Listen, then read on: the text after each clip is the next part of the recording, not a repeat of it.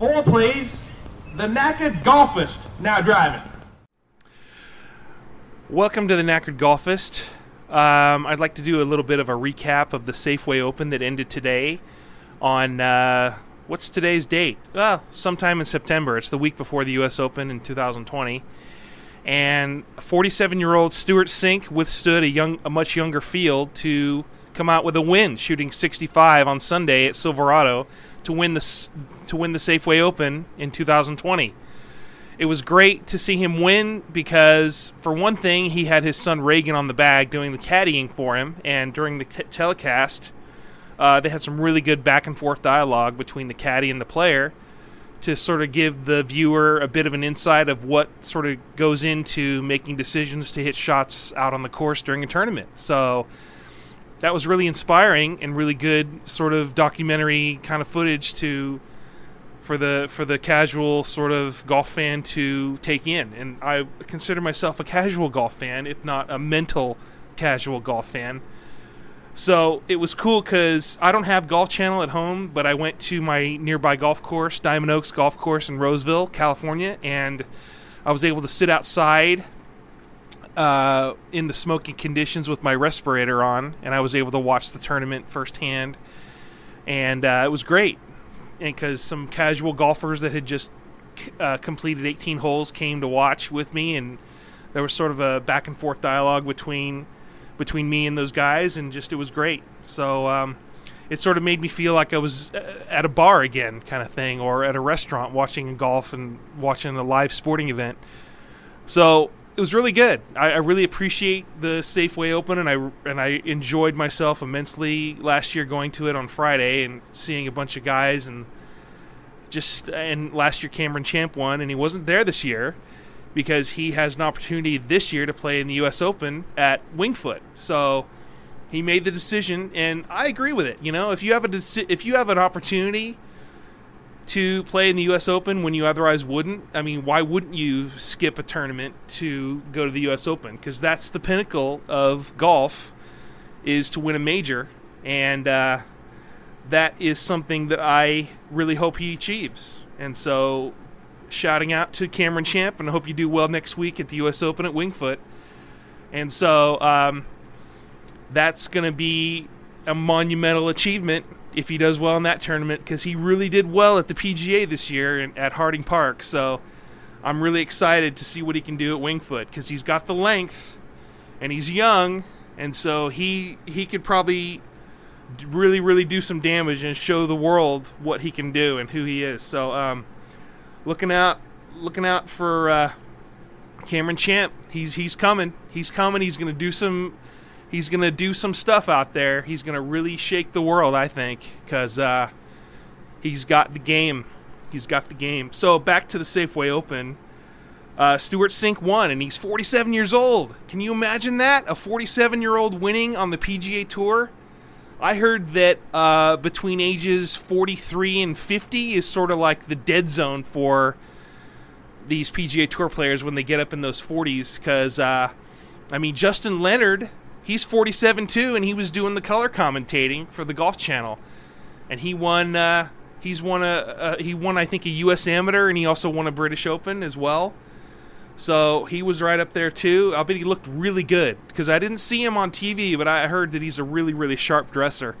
So uh, hats off to him. Um, Stewart Cink lives in Georgia, Duluth, Georgia, if I'm not mistaken. It was great because they show they interviewed his wife, they interviewed Stewart Cink and his son Reagan, and I can't believe he's 47 and he already has a kid that's a teenager. So, I mean, I'm 47 and I aspire to be as successful as Stewart Cink. So, here I here I am with my chance. I'm I'm I'm doing this podcast. Let's see how it happens. Let's see what happens here. So, I think um, another person I was really impressed with was uh, Harry Higgs. Um, he gave an interview to the No Laying Up podcast that I heard on Friday night and on that Friday night, he had an Albatross 2 on the par 5 ninth hole at Silverado, and he got, you know, he got an Albatross. And so that's a big deal to get an Albatross on the PGA Tour. He had a shot, it was a four iron from 230 yards, and he, uh, he smacked that ball and it landed a few a few bounces and it landed right in the hole, rolled right in the hole.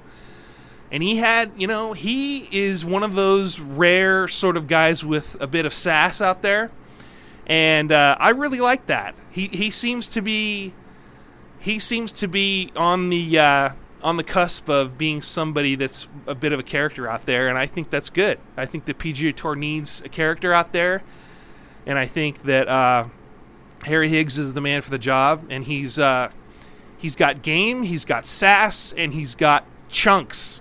So he gives me hope too, because I'm a bit chunky down in the uh, in the frontal abdomen area, and he gives me hope because because you know a lot of golfers are a bit like that, and uh, giving us hope to be able to do well at golf and uh, and at life. So um, he was really good, really good to see today. He was he was he did something that was unconventional that I'd never seen a, a, tour player do. Is that he takes his golf glove and he takes it and puts it underneath his belt uh, behind his trousers, and um, he was able to. He just does that as, as a uh, as a habit, and I think I'm going to try that because I usually play golf with a belt, and I'm gonna. I usually fumble around in my pockets for my my chain, my ball marker, my tee, my scorecard, and and and the uh, and the glove. You know, usually goes in a pocket as well.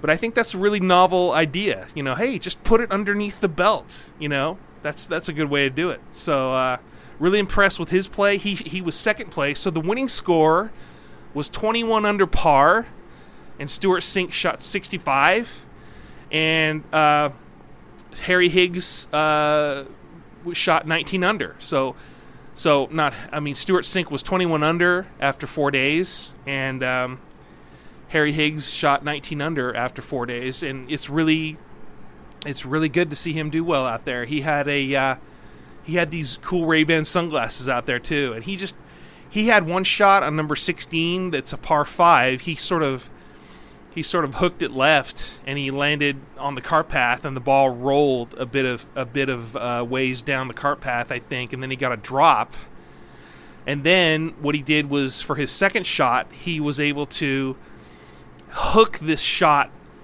you know, all the way to the right, and then it came down onto the left of the green and landed about, I don't know, 15, 20 feet of the hole.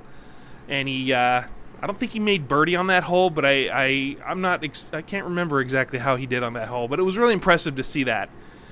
And, um, I wrote a bunch of notes too, so. And this new new person out there, Kristoffer Ventura, he's from Norway and he has roots in Mexico, so he's uh, that kid had a really good swing. Sort of reminded me of uh, Charles Schwartzel.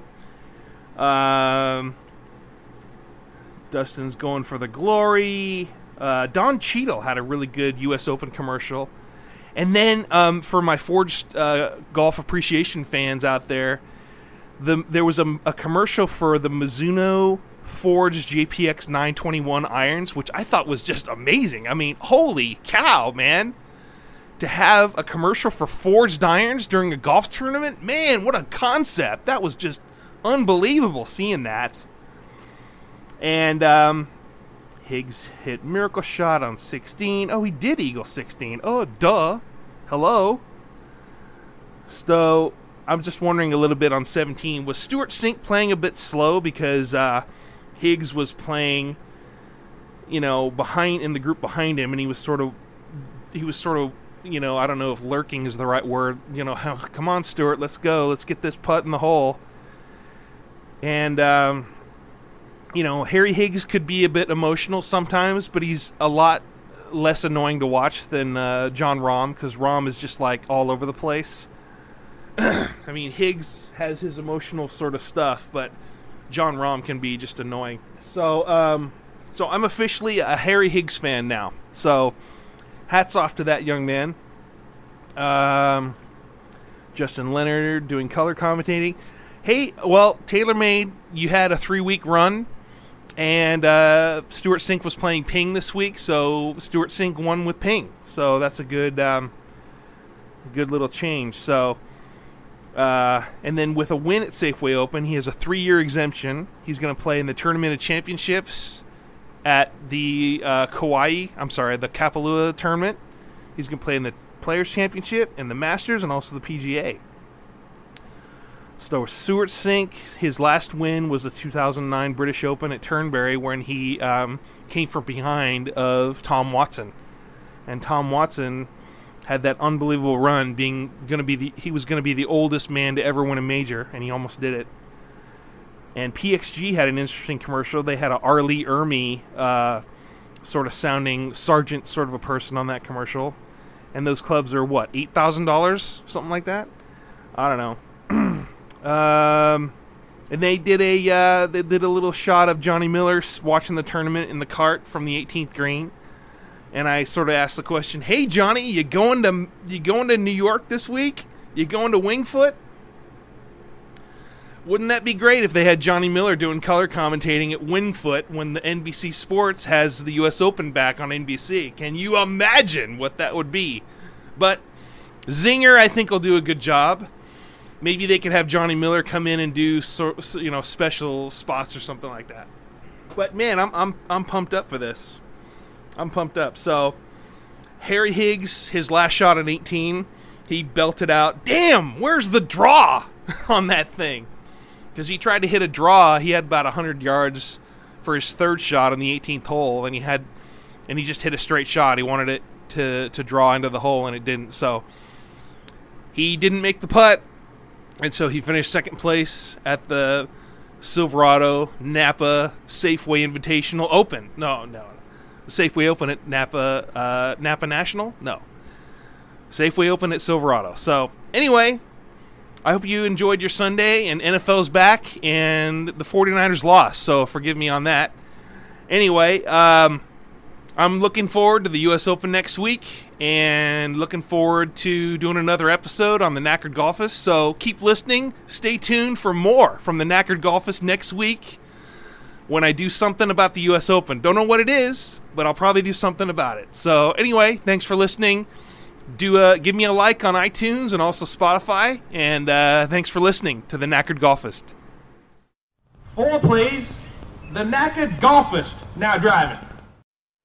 All right. Thanks for listening, folks. This is the Knackered Golfist Radio Network.